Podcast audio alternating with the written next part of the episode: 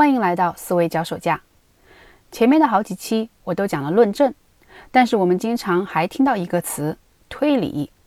它们两个是同一个意思吗？比较严谨的说法是，推理是论证的一个组成部分。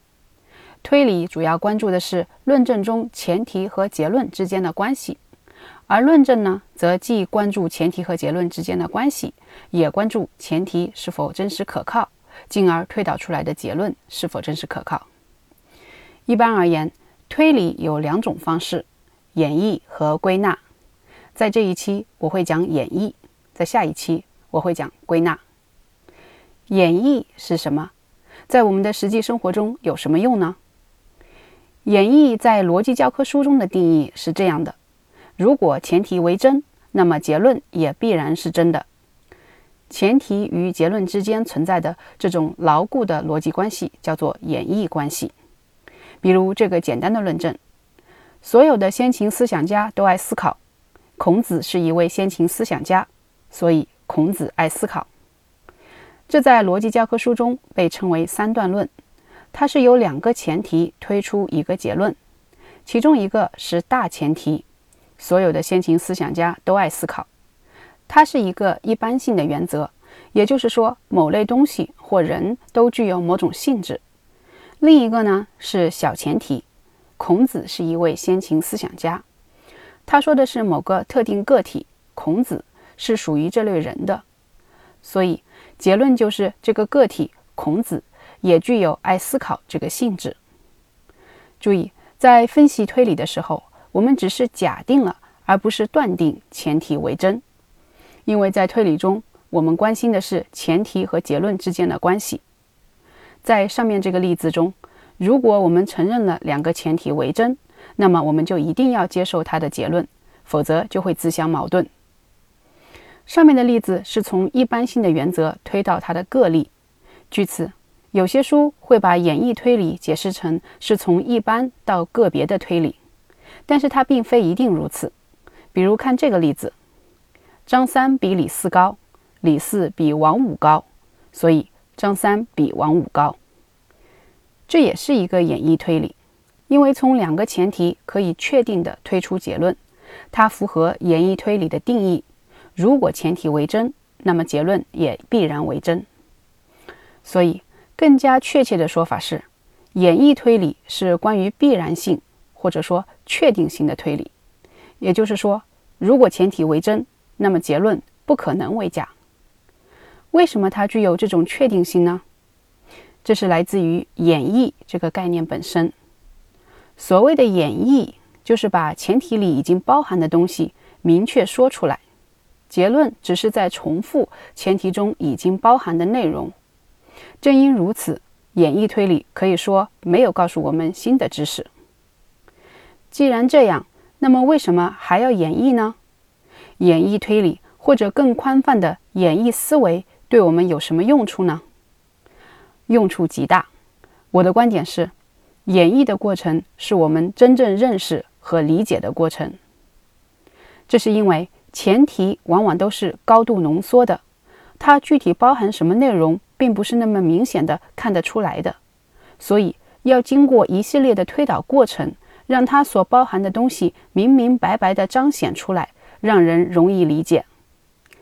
比如，科幻小说家刘慈欣在他的《三体：黑暗森林》中提出了一个宇宙社会学的概念，这门虚构的学科就是从两条不证自明的基本公理中演绎出来的。第一条公理是。生存是文明的第一需要。第二条公理是，文明不断增长和扩张，但宇宙中的物质总量保持不变。从这两条公理，你能想象得到宇宙是一个黑暗森林，一个星体千万不能暴露自己的位置，否则就会受到灭顶打击吗？并不是那么容易看得出来。所以，小说的主人公罗辑才经过了一系列的推导，最终明白了这个道理。并且以曝光三体星的坐标系为威胁，与三体星人抗衡，暂时保住了地球的安全。这种从少数非常简洁浓缩的公理出发，演绎出背后庞大的推论体系的思路，可以说是形式逻辑和数学的核心。所以有人有这个说法：数学的历史主要就是根据前提导出有效结论的方法的发展史。上面是演绎在纯粹逻辑上的意义，接下来我再讲讲更为宽泛的演绎思维对我们的用处。其实“演绎”这个词是汉语中本来就有的词，它最早出自于《诸子语类》。诸子就是之前我介绍的诸子读书法中的那个宋代的理学家朱熹。朱熹说：“汉儒解经，依经演绎；晋人则不然。”舍经而自作文。这句话是说，汉代的儒家学者解释儒家的经典，都是按照经典本身来演绎，把它已经包含的意思发挥出来。而近代的学者呢，就不是这样，他们把经典抛到一边，自己来做文章。朱熹作为四书五经的死忠粉，自然是不屑于近代学者的做法。在日常语言中。演绎就是把一个东西的内涵展现、发明出来。这里的发明不是发明创造的那个意思，而是发挥出来，让它明白彰显。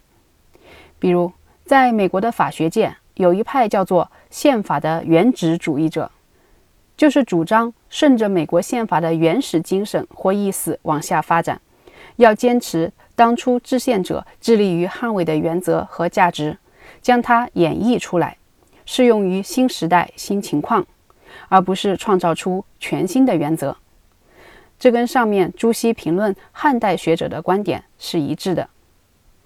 我们接触到的很多概念和原理，都像是一个个浓缩的胶囊，要把它缓释出来，才能让药性渐渐发挥。这个缓释的过程就是演绎的过程，药性渐渐发挥的过程，就是我们逐渐真正理解的过程。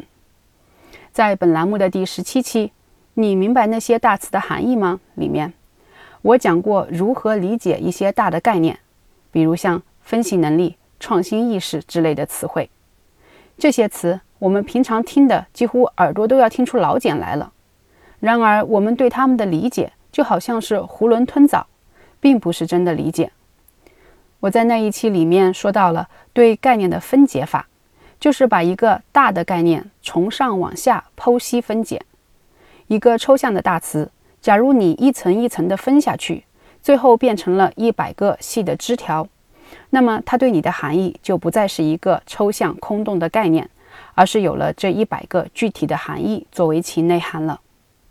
这其实是可以看作演绎思维在理解概念这个领域中的运用，就是把概念的内涵演绎出来。一开始说到，演绎不带给人新的知识，因为结论已经包含在前提中了。